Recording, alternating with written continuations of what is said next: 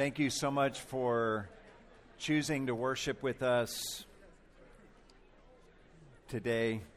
It's great to see all of you here uh, today and just a wonderful time of lifting our voices in praise to God. And now we get to open our uh, ears and lift them to God and hear from Him. Before we get into the Word uh, this morning, just want to remind you that tonight is our annual Thanksgiving uh, service and that'll be at 6 o'clock here in this room uh, tonight. We're going to be glorifying Jesus Christ, who is most worthy of our uh, praise. We're going to be singing some songs of, of worship uh, tonight, and then we're going to open up the floor and give you the opportunity to share. Uh, a testimony of thanksgiving for what God is doing in your life. So, we would encourage you to take this afternoon and just be thinking about what God has done in your life over this past year that you are most grateful for. Just think about one or two of those uh, things and come tonight prepared to uh, just share a one or two minute testimony of thanksgiving uh, to the congregation that is uh, gathered here uh, this evening. And also come tonight uh, ready to hear what your brothers and sisters have to share. I guarantee you, if you come tonight, you will say that this um, occasion is one of the highlights of the year for you. A wonderful time of edification and rejoicing in the Lord together. And that's tonight in this room at 6 o'clock. And you're all invited, and there are refreshments afterwards. Okay? Well, let me invite you to turn in your Bibles to Genesis chapter uh, 49. Genesis chapter 49. We're doing a verse by verse study through the book of Genesis. And as we continue in our study of this book, we come to Genesis 49, verse 1. My goal this morning is to cover uh, verses 1 through 12. And if you want to give a title to the message this morning, it would be Final Blessings Up Through Judah. Final blessings up through Judah. And may God speak to us through his word this morning and encourage our hearts. Before my uh, two boys uh, went off to college out of state at different points in time, uh, for both of them, I wrote a blessing.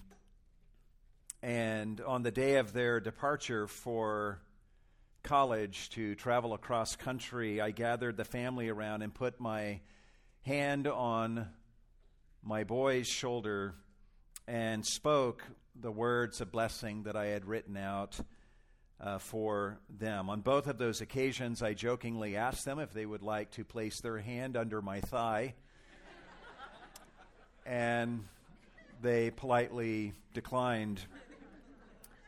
But knowing that my sons were about to travel thousands of miles away and be gone for months at a time caused my heart as a father to well up with words of blessing and destiny that seemed appropriate to each of my sons. And it felt satisfying for me to unload my heart as a father and express my love for them by blessing them in this way.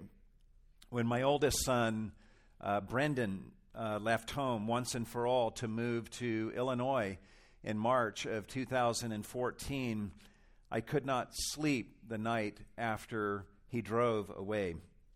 I tossed and turned through the night, and I could feel my heart heaving with worry and with hope and with love for my son, and with a passionate longing for him to be a lover of Christ.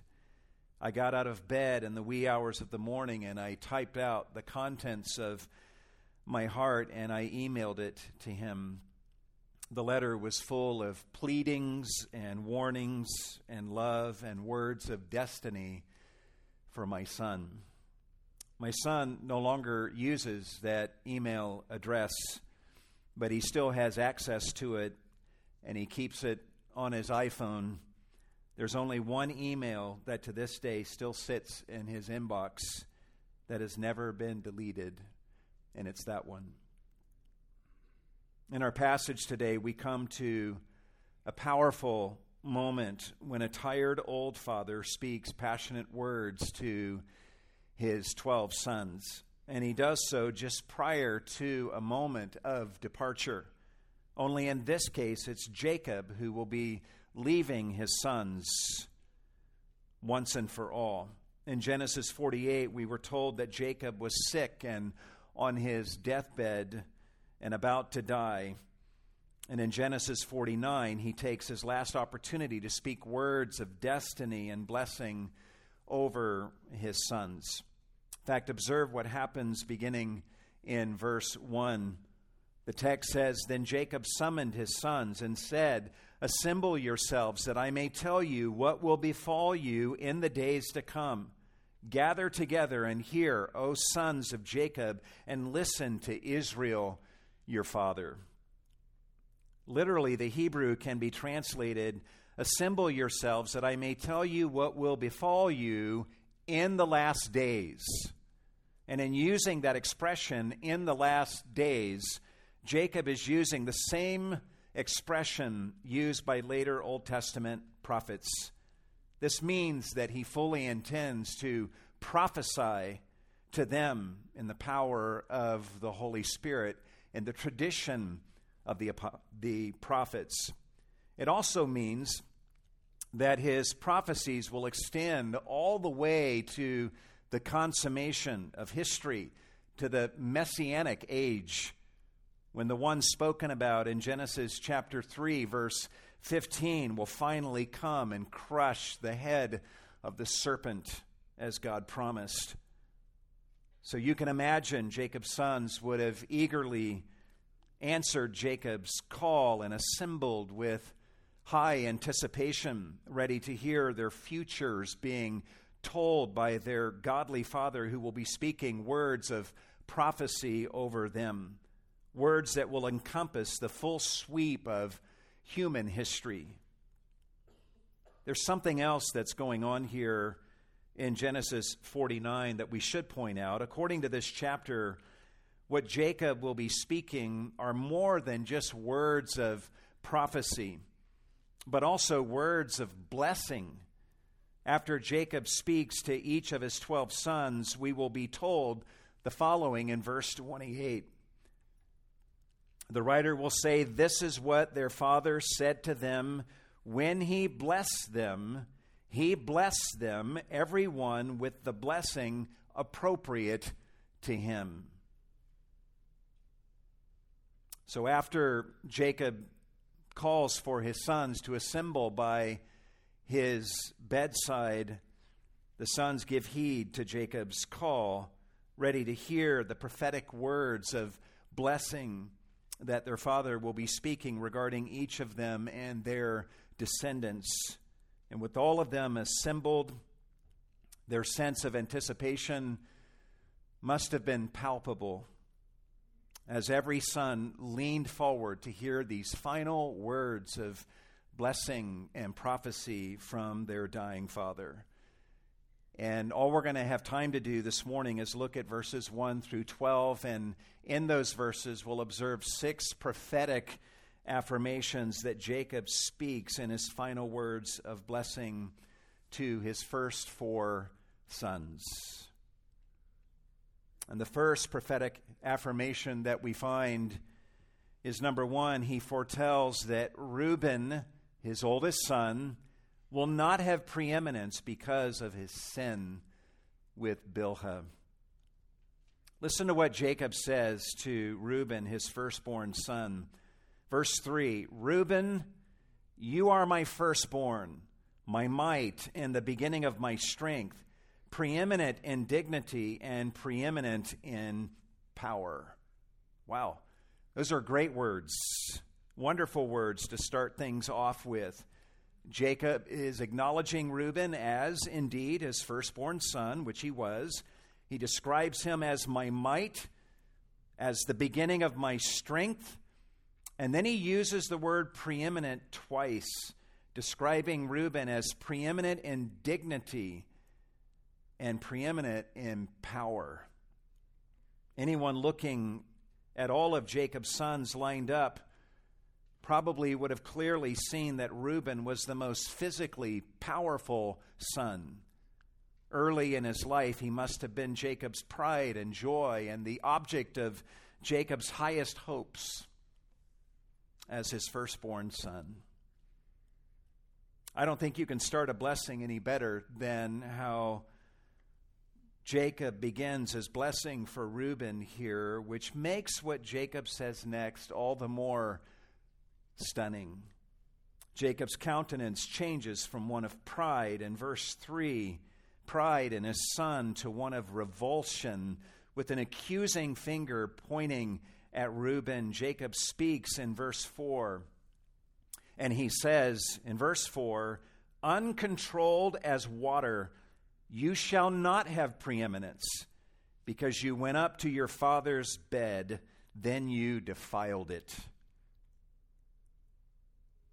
When you think of the description of Reuben as being uncontrolled as water, think of waves that are driven and tossed by the wind. Think of a tsunami breaking upon a coastland, smashing into buildings and causing wreckage wherever it goes. What did Reuben do to cause wreckage? Jacob says in verse 4 You shall not have preeminence because you went up to your father's bed, then you defiled it. This accusation takes us back to Genesis chapter 35, verse 22, where we learn that Reuben sexually defiled Jacob's wife Bilhah after Jacob's wife Rachel had died. Reuben probably had some rationale for doing what he did with Bilhah, and we talked about this back when we were in Genesis 35. He may have wanted to defile Bilhah in order to ensure that his mother Leah would become Jacob's leading wife now that Rachel is dead. And he removes Bilhah from contention. It's also possible that Reuben was just simply being governed by his lust for Bilhah. It's also possible that Reuben wanted to show his dominance over his father by sleeping with his concubine, just as Absalom, the son of David, will sleep with his father's concubines in a future day. But whatever Reuben's motives were, they don't matter to Jacob in the least. What he did was a sin, it was an offense to God and to Jacob. Back in Genesis chapter 35, verse 22, we read the account of Reuben's sin, and here's what the text says. It came about while Israel was dwelling in that land that Reuben went and lay with Bilhah, his father's concubine, and Israel, or Jacob, heard of it. And all we're told in Genesis 35 22 is that Jacob heard about what Reuben had done but now, here in Genesis 49, we're learning what Jacob intends to do about it. Reuben is sitting here hoping to receive the preeminent status that belongs to the firstborn son of Jacob. Yet Jacob looks at him and says, You shall not have preeminence because you went up to your father's bed, then you defiled it. It's possible that what Reuben had done wasn't known to anyone at the time but Bilhah and Jacob when he found out. But now what was done in secret is declared openly to Reuben and in front of all of his brothers. At the end of verse 4, Jacob speaks to all of his other sons and tells them what Reuben did. Jacob turns away from Reuben and says to his sons, He went up to my couch now everyone knows, and they now know why Reuben will not be receiving the rights of firstborn. Be sure your sin will find you out, the Bible says. What a man sows, that he will also reap, the Bible says. In Luke 12, verse 2, Jesus says, There is nothing covered up that will not be revealed, and nothing hidden that will not be known. And if you doubt the truth of those words, ask Reuben what he thinks of them, for he's experiencing the truth of them here. You may hear what Jacob is saying to Reuben, and you may say, this blessing, quote unquote, that Jacob is speaking to Reuben doesn't sound like much of a blessing at all. Well, I get that. But there actually is blessing in Jacob's words if you have the eyes to see the blessing. As one writer says, this solemn rebuke was the best thing that could have befallen Reuben just like we benefit when someone exposes us and speaks hard truth to us about something that we have done. Reuben now has opportunity to learn from his father's rebuke and become a better man. Beyond that, think about what Jacob is saying and what he's not saying here. Jacob is not rejecting Reuben from being one of his sons. He's not banishing Reuben from the coming people of Israel who will settle in the land of Canaan. He's merely saying that he will not have preeminence in Israel, but he will get to be a part of Israel. And it's actually a blessing to Reuben and to his brothers that Reuben will not have the preeminence because that would not have been good for anyone, including for Reuben. Such preeminence should belong to a son of nobler character who would handle this preeminence in a better way than Reuben ever would have. You'll be interested to know that later in Israel's history, Reuben will actually receive an allotment of land in Canaan on the east side of the Jordan. While it's true that no prophet, priest, or king ever came from the tribe of Reuben, his descendants were a meaningful part of the nation of Israel in the land of Canaan. In Revelation chapter 7, verse 5, we learn that there will be 12,000 descendants of Reuben who will be among God's faithful witnesses during the coming tribulation period. And in Revelation 21:12 we learn that Reuben's name will be on one of the 12 gates of the new Jerusalem that comes down out of heaven from God. That's grace. That's amazing grace for Reuben.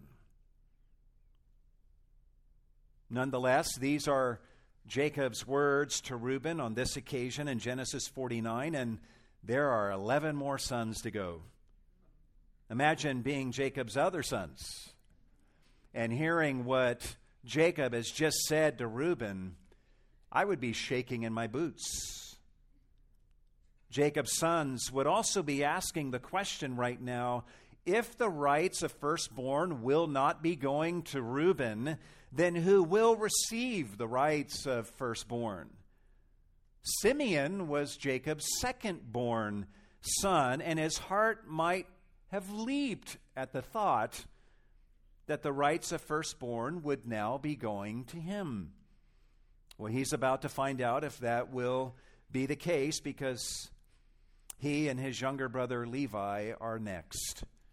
This brings us to the second prophetic affirmation that Jacob speaks in his final words of blessing to his first four sons. Number two, Jacob foretells that Simeon and Levi will be scattered in Israel because of their sin in Shechem.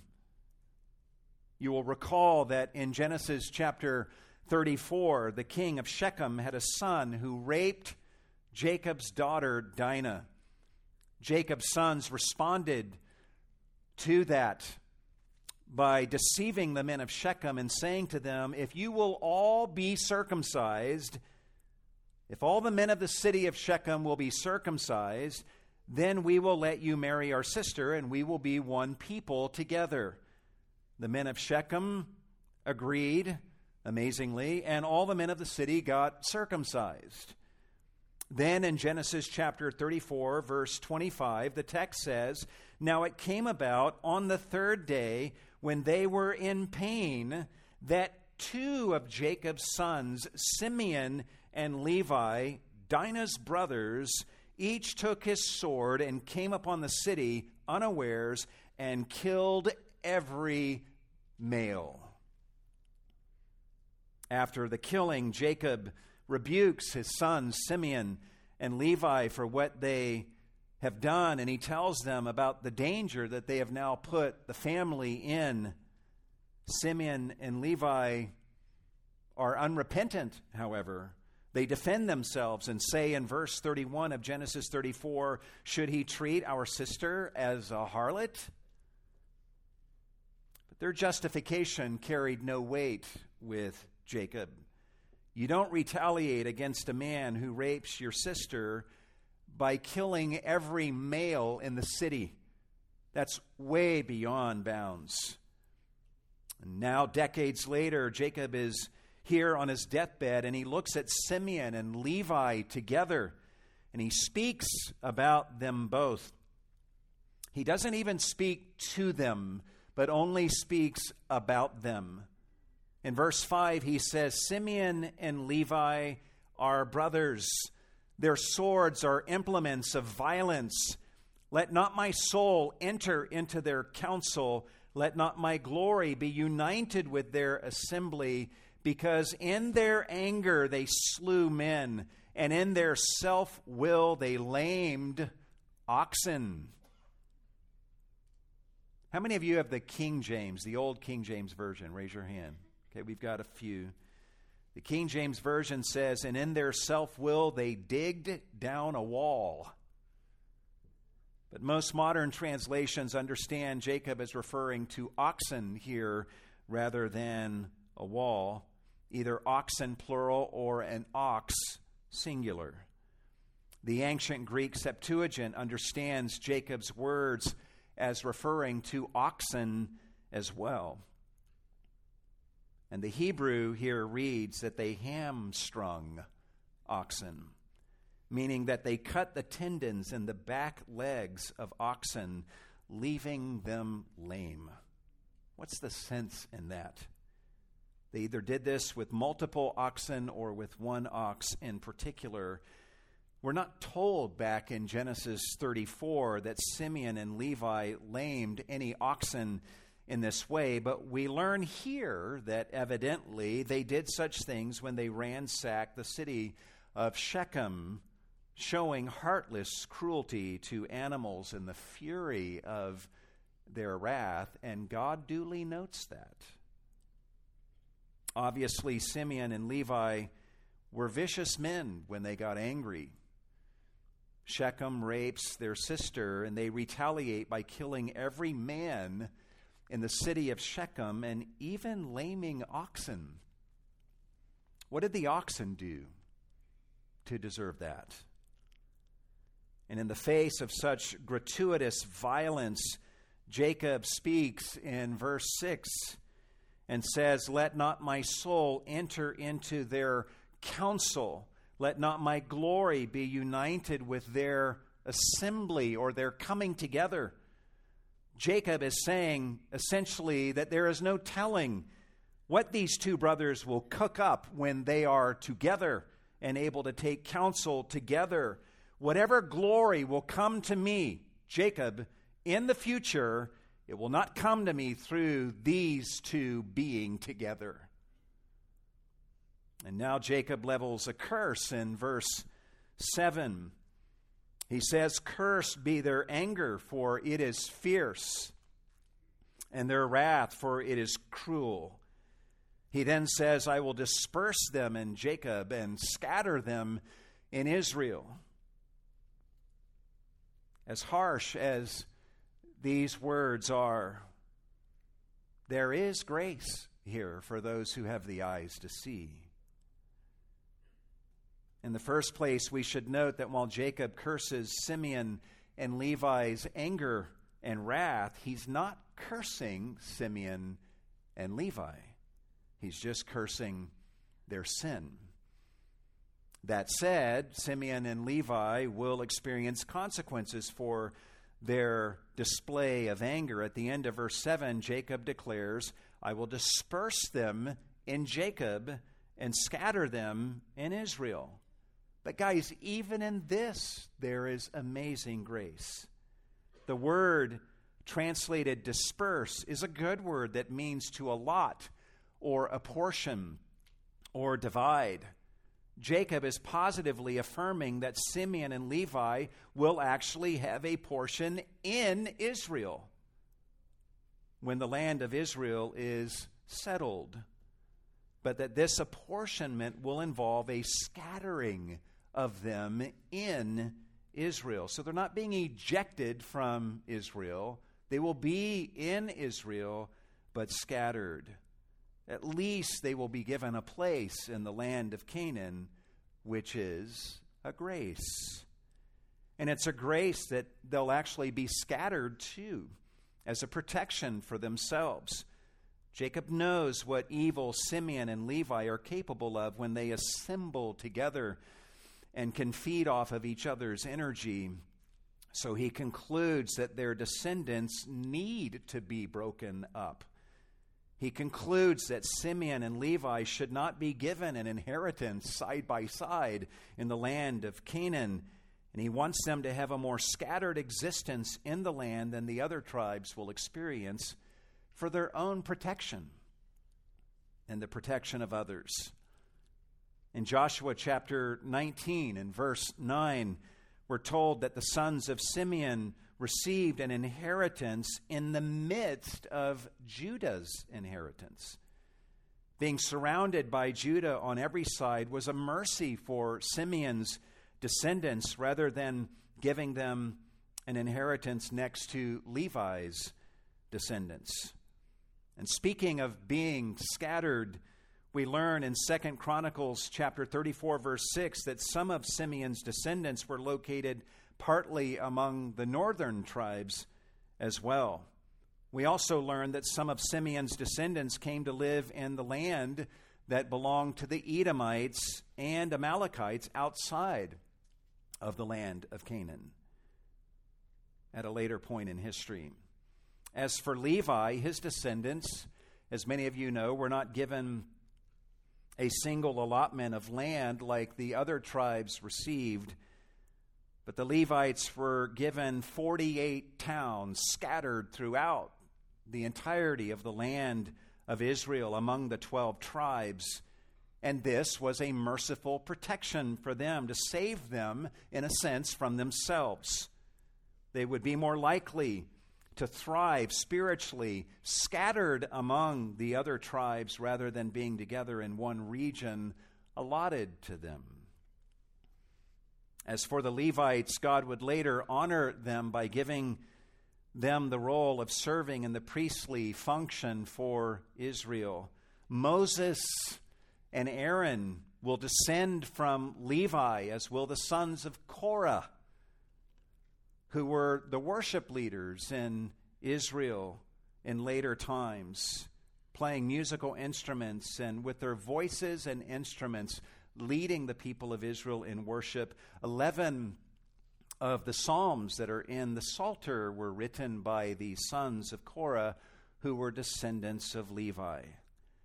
In addition to that, we learn in Revelation chapter 7, verse 7, that there will be 12,000 men of the tribe of Simeon and 12,000 men from the tribe of Levi who will be among God's faithful witnesses during the coming tribulation period.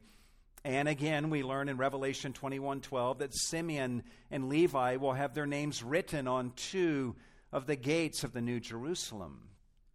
This is grace for Simeon and Levi.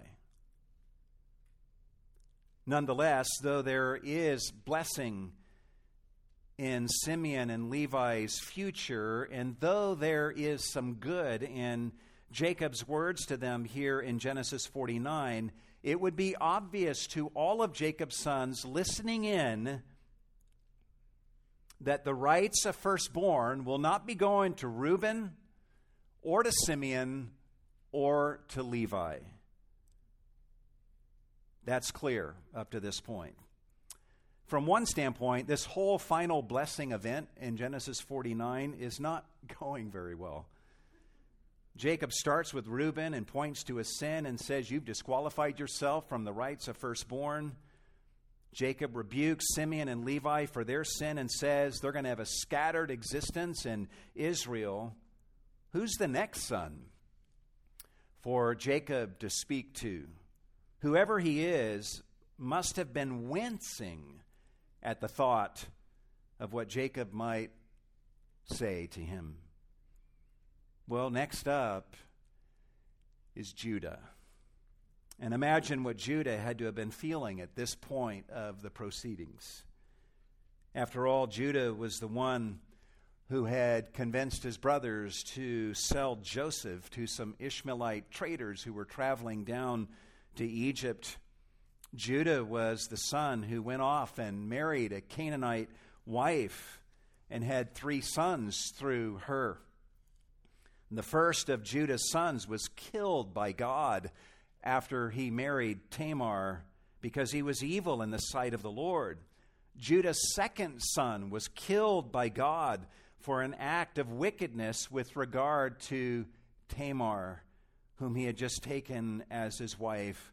And to compound matters further, Judah failed to keep his promise to Tamar, his daughter in law, and give his third son to her when his third son came of age, thereby leaving Tamar with a broken promise and without any hope of ever having a child. So Tamar dressed herself up as a prostitute and she sat herself by the gate of the city, thinking to herself that Judah was just the kind of man who would want to sleep with such a woman. And Judah, sure enough, saw her and approached her and asked to have sex with her in exchange for some goods. She agrees to the deal and becomes pregnant. And long story short, Judah's shameful unfaithfulness to his promise and his shameful act with Tamar soon became public knowledge. Was Judah any better than Reuben or Simeon or Levi? Not at all. But there was one thing that distinguished Judah from his three older brothers. Reuben, the oldest, did what he did, and there's no record of him repenting of his actions. Simeon and Levi did what they did, and when Jacob rebuked them for it, they defended themselves, showing no signs of repentance. Judah, however, whose sins were just as bad, showed repentance. When his sin was exposed by Tamar, Judah said, She is more righteous than I. In Genesis 38 26. Socially and legally, Judah had all the power in this dispute with Tamar, yet he publicly declares she is more righteous than I. In a male dominated society such as this was, this was truly an astounding thing for a man to speak this way in a dispute with a woman, declaring for all to hear, She is more righteous than I. In addition to that incident, when Judah and his brothers had reached the throes of despair before Joseph in Egypt, it was Judah who said, God has found out the iniquity of your servants in Genesis 44 16, using language that included his and his brother's sin against Joseph two decades prior. In other words, Judah stood out among his brothers as a man who knew how to repent. And Judah demonstrated the fruit of that repentance with a transformed life it was Judah who offered himself up as a surety for Benjamin to his father when they were about to go down to Egypt, offering to receive judgment upon himself if anything bad happened to Benjamin. It was Judah who offered to suffer in prison in the place of Benjamin so that Benjamin could return to his father. Nonetheless, Judah had to be wincing, and his heart had to be racing as his father's eyes now turn from Reuben, Simeon, Levi, now to him. And Judah had to be blown away by what he hears his father say to him. This brings us to the third prophetic affirmation that Jacob speaks in his final words of blessing to his first four sons. Number three, he foretells that Judah will experience honor and triumph. Listen to the first thing Jacob says to Judah Judah, your brothers shall praise you. Your hand shall be on the neck of your enemies. Your father's sons shall bow down to you.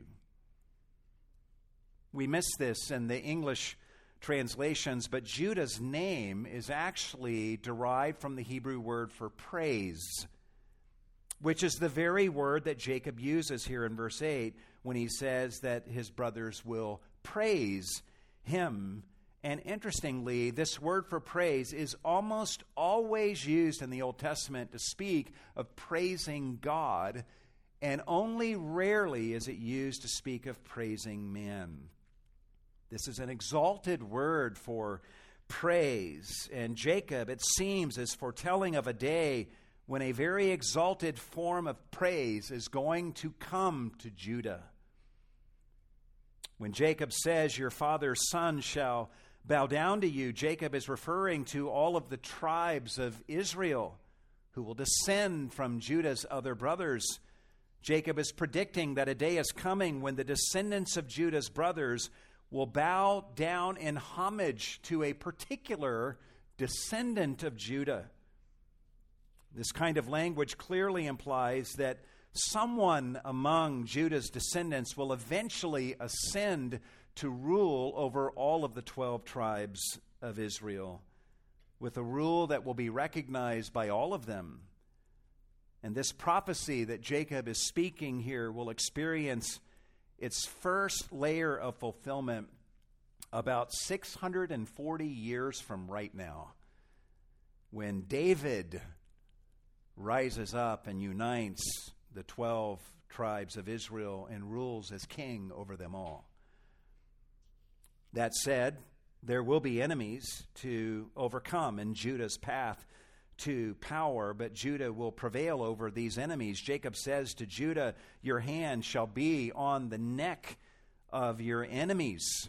This kind of language represents conquest. In later Old Testament history, there will be two occasions when David is praising God for his victories and he will say to God, You, this is in the Hebrew text, you won't find it in most English translations, but he will say to God, You gave me the necks of my enemies, indicating that David clearly saw his triumph, his conquest, as a fulfillment of what Jacob is prophesying here in Genesis 49, because David was a descendant of Judah. Well, Judah had to have been thrilled at these words that he hears from his father as his father begins speaking to him. But Jacob started off with pretty good words for Reuben also. What will Jacob say next to Judah? Will it be good or will it be bad? This brings us to the fourth prophetic affirmation that Jacob speaks in his final words of blessing to his first four sons. Number four, he, Jacob, foretells that Judah will become powerful and achieve rest. Listen to what he says in verse 9 Judah is a lion's whelp. And that word translated whelp speaks of a cub or a young lion who is on his way to becoming a full grown lion. Jacob then says, From the prey my son, you have gone up. Jacob seems to be saying that Judah has, at some earlier point, captured his prey and achieved a tremendous conquest. And from that point of victory, Jacob is saying, You've gone up ever since. In other words, Judah has been on the rise and growing stronger ever since that moment of conquest. The victory or the conquest that Jacob is referring to here may be the moment when Judah said about Tamar, She is more righteous than I. And may also include the moment when Judah said to Joseph, God has found out the iniquity of your servants. Whatever it is, Jacob is saying that Judah has experienced a major moment of conquest or victory that has caused him to grow from a cub into a lion and has been on the rise ever since. Judah has also experienced genuine rest since that conquest. In verse 9, Jacob says of Judah, he couches. He lies down as a lion, and as a lion, who dares rouse him up? With a full stomach, experiencing fullness, Judah is described as lying down to rest as a full grown lion. And he has become so formidable of a lion that Jacob says, Who dares to wake him up? Only a fool, Jacob says, would trifle with Judah and dare to rouse him because he is so powerful. Throughout history, the lion has served as a powerful symbol of royalty and might. This was true in the ancient Near East, and we see this in the Bible also in the book of Numbers and Ezekiel and Micah. And in Revelation chapter 5 and verse 5, Jesus himself, who was a descendant of Judah, is referred to as the lion that is from the tribe of Judah, meaning that Jesus is the ultimate fulfillment of Jacob's words that he is speaking here, who achieves the ultimate conquest and becomes formidable as a result what is implied in the imagery of verse 9 becomes explicitly stated in verse 10. This brings us to the fifth prophetic affirmation of Jacob in his final words of blessing spoken to his first four sons. Number five, he, Jacob, foretells that Judah will have the scepter until the Messiah comes. These are amazing words in verse 10. Jacob now looks into the future and he speaks the following in verse 10 The scepter shall not depart from Judah, nor the ruler's staff from between his feet, until Shiloh comes, and to him shall be the obedience of the peoples. The scepter, as you know, is a symbol of royalty, and it represents the king's right to rule. It was called the ruler's staff. And Jacob uses that word here. The ruler's staff is what a king would hold while seated on his throne during an official session in his court. And the king would often hold the ruler's staff in a way that the base of it was on the floor between his feet. In verse 10, Jacob is saying that a king will one day arise from among the descendants of Judah, and once that king arises from Judah, the right to rule as king will never be removed from Judah and given to another tribe. Jacob says that this situation will prevail until Shiloh comes. This doesn't mean that the descendants of Judah will cease ruling after Shiloh comes, but simply that the ruler's staff will belong to Judah all the way up until Shiloh comes. This expression, until Shiloh comes, can be understood in different ways by commentators. It could be translated, as the New American Standard says, until Shiloh comes, with Shiloh serving as a proper name for a coming one who brings shalah, or rest.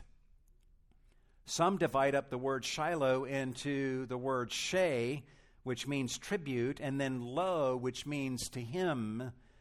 And so they translate Jacob as saying, Until he comes, the one to whom tribute belongs.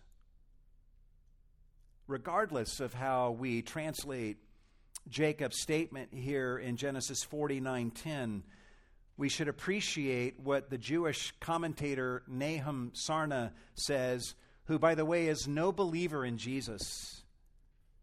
When he, Nahum Sarna, says, and I quote, an early tradition found in texts from Qumran in the Targums and in rabbinic literature sees in Shiloh a messianic title. Unquote. In fact, a fourth century Jewish text translates this verse as saying, Until Messiah comes, whose is the kingdom, and to him shall the nations obey. And with that interpretation, Christians can wholeheartedly agree. This statement by Jacob is predicting that kingly rule will be given to Judah, and it will not be taken away from Judah until Shiloh, the rest giving one, comes, the one to whom tribute belongs. And to this one, Jacob says, shall be the obedience of the peoples, not just the obedience of Judah's brothers and their descendants, not just the obedience of the people of Israel, but the obedience of the peoples. In other words, the nations, all the nations of the world.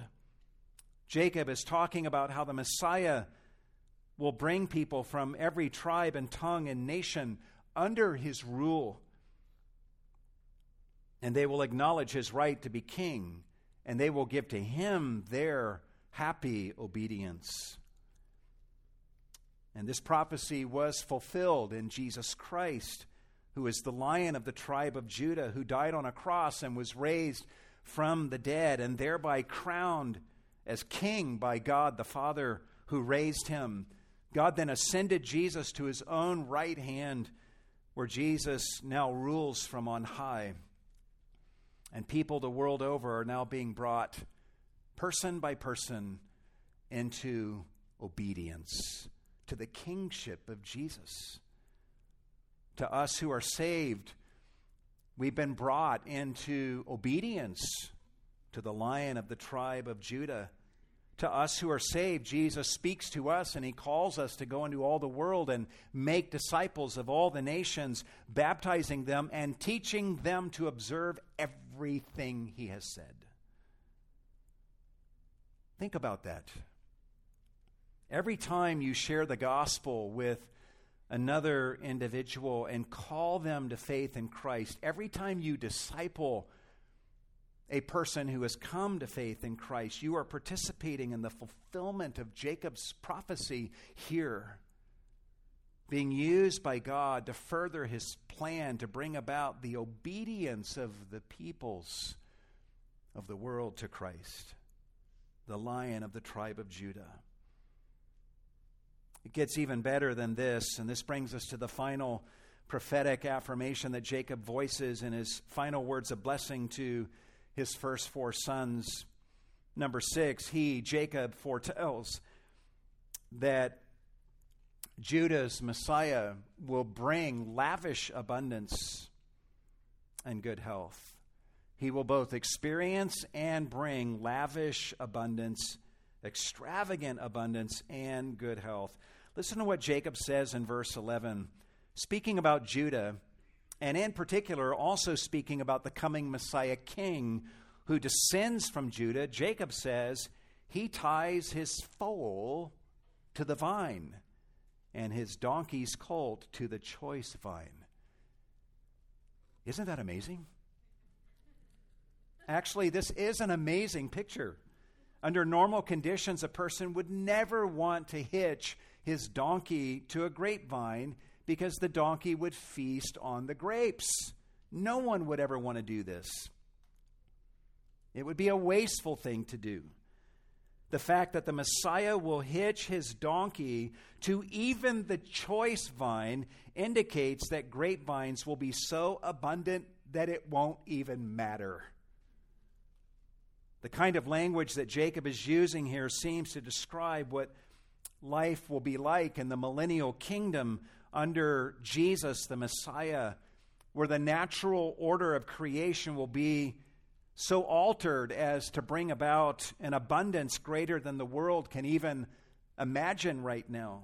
An abundance in which lush grapevines are so prevalent that grapevines will serve as hitching posts for donkeys who feast upon the grapes, and no one will care.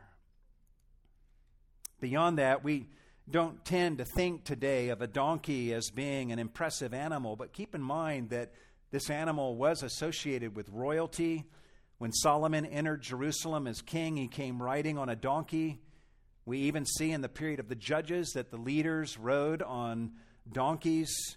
In Zechariah 9 9, we're told that the Messiah, when he comes, will come riding on a donkey. And here in our passage today, we see the Messiah hitching his donkey to a choice vine because his kingdom is so lush and so prosperous that a choice vine is a great hitching post. Think about that, guys. If the donkeys have it this good under the reign of the Messiah, imagine how good the citizens of his kingdom will have it. That's the extravagance and the blessing of living under the reign of Jesus Christ, both now and in the future and for all eternity.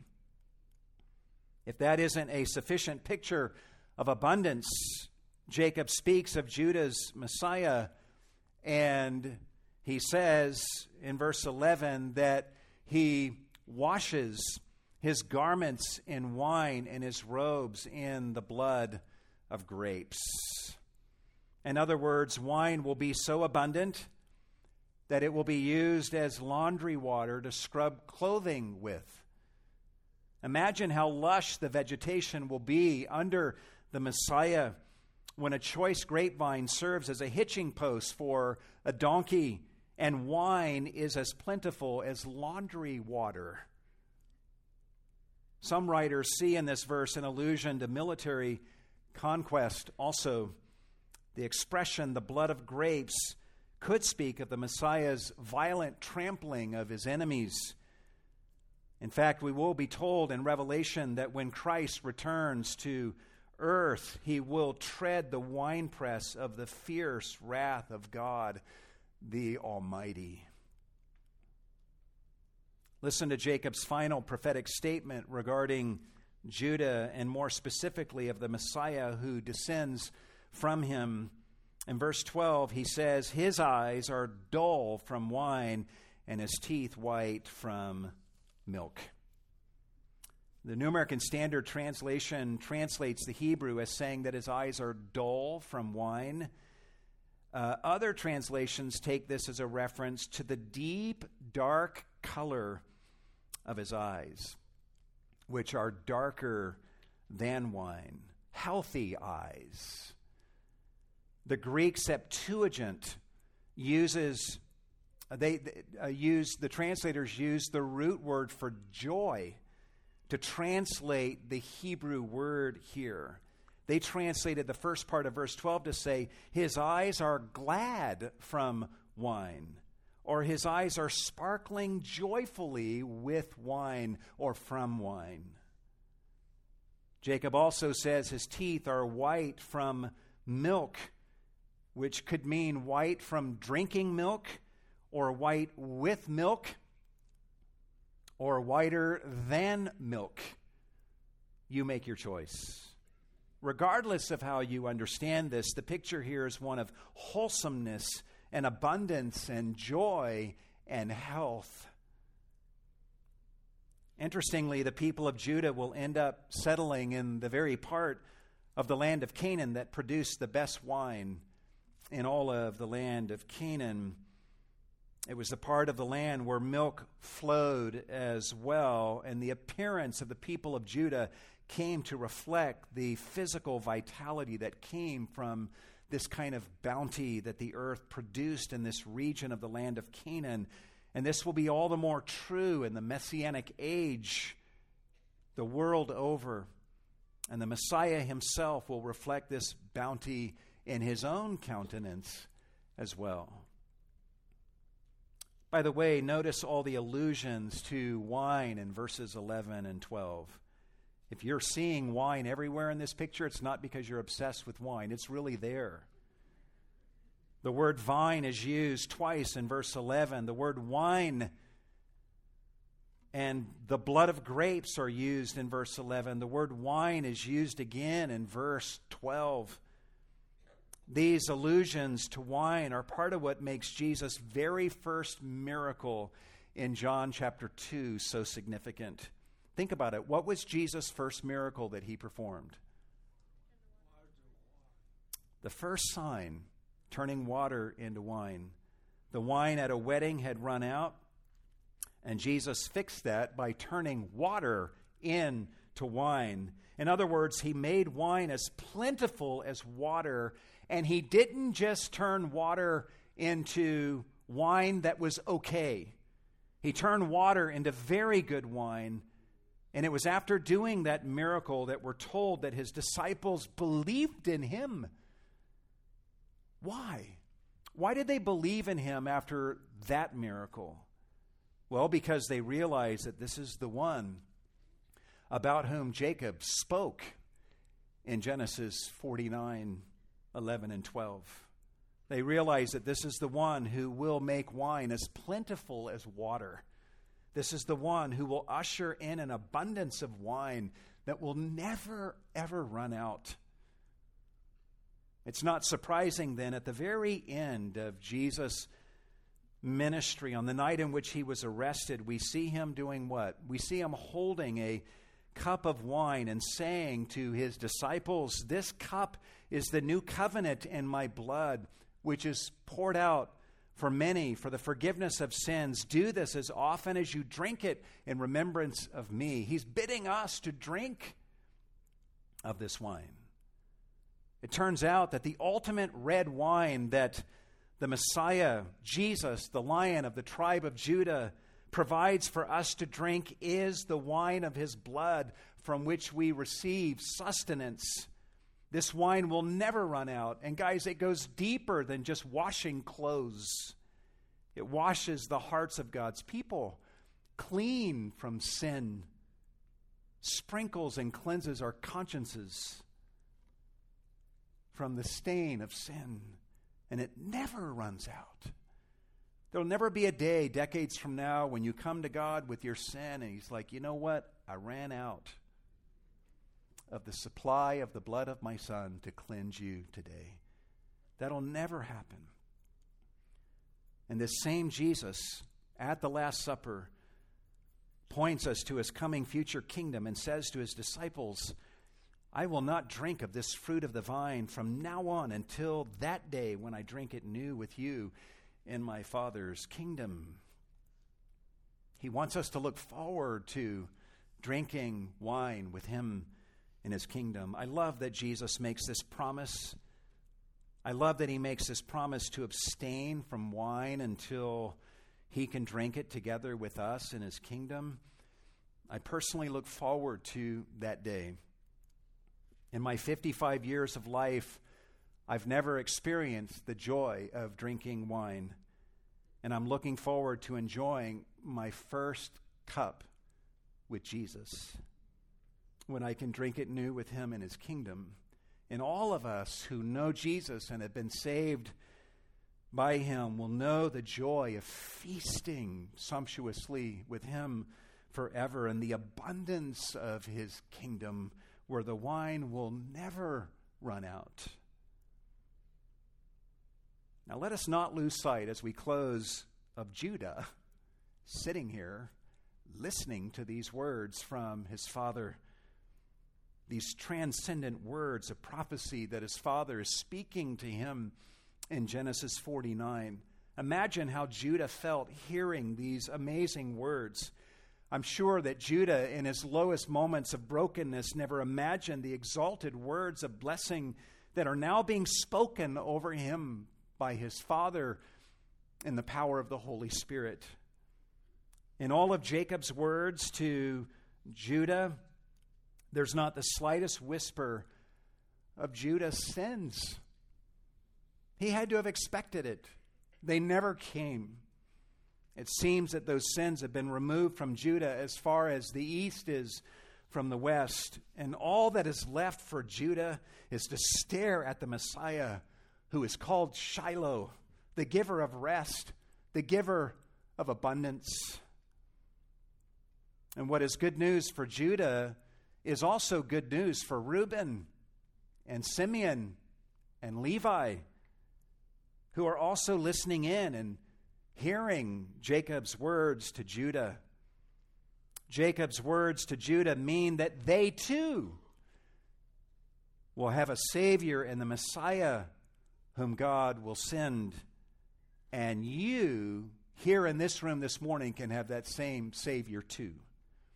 If you're willing to repent as Judah did and give your obedience to this one, this lion of the tribe of Judah. You say, Well, what do I need to do to obey him? Give me the list. Jesus says, Here you go. Believe in me, and out of your belly will flow rivers of living water. Believe in me, and you will never hunger or thirst for anything else again. Believe in me, and you will have life more abundantly. Believe in me, and I will give you Shiloh. I will give you rest. Come to me. Take my yoke upon you, and you will find rest for your soul. That's the list. And if God can take a man like Judah, who committed the awful sins that he committed and speak these words of astonishing good news to Judah, then God can speak this same good news over you this morning. The truth is that Christ has found out your iniquity, just as he found out Judah's. And he has provided his shed blood at the cross to wash all of your iniquity away if you will only repent of your sins and call upon his name and believe in him as your Lord and your Savior. And I ask you this morning, if you've never done that, will you do that today? Will you respond to this call and believe in him today? As an ambassador of God, I plead with you today believe in Jesus Christ, believe in Shiloh, and be saved and the blessing of Jacob that he speaks over Judah will belong to you in fullest measure. Amen. Let's pray together.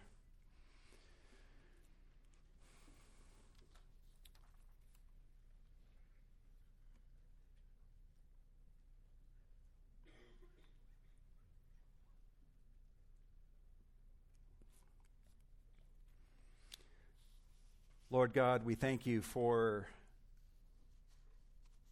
the, the truth that you, from everlasting to everlasting, are God. You are the God of history. And what we're seeing in our passage today is history in embryonic form. And we're living on the other side of the fulfillment of the, these amazing words that Jacob is speaking to Judah we know what the fulfillment of these words looks like. And the fulfillment is far more astounding than probably what Jacob and certainly Judah could have even begun to imagine. You have provided for us a great salvation, Lord, through a great Savior who came to earth being born as a baby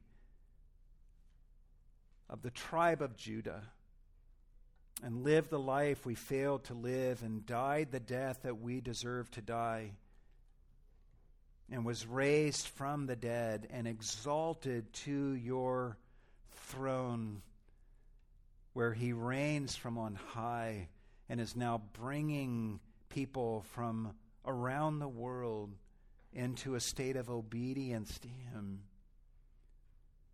I pray, Lord, that you would touch hearts in this room and draw men and women to yourself, that they too would become delighted subjects underneath your bountiful reign of lavish abundance, that they would taste of your amazing goodness. and experience the kind of fullness that is described in these verses. And for those of us who know you, Lord, make us a people who truly, genuinely believe in the bounty of your heart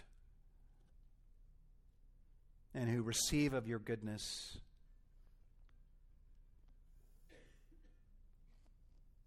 And who happily abide under your delicious rule.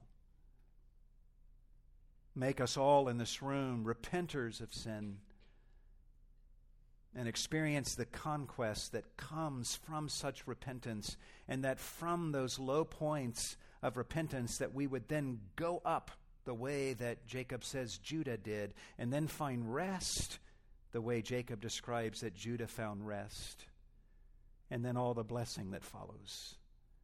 May that be our daily practice and our daily experience. Only you can accomplish this in us, and so we ask you to do this good work in us, and we'll give you all the glory. We thank you, Lord, for this opportunity to give to you a portion of what you have wonderfully blessed us with financially. Receive what we give in this offering and do much with all that is given for the glory of Jesus. Use it to advance your cause, the cause of Jesus Christ in this community and around the world through the missionaries that we're blessed to support. And glorify yourself through what we give. But of all that we give, Lord, may we first and foremost give ourselves to you in loving surrender and obedience to you, the great lion of the tribe of Judah. We do so in the name of Jesus Christ, and all God's people said, Amen.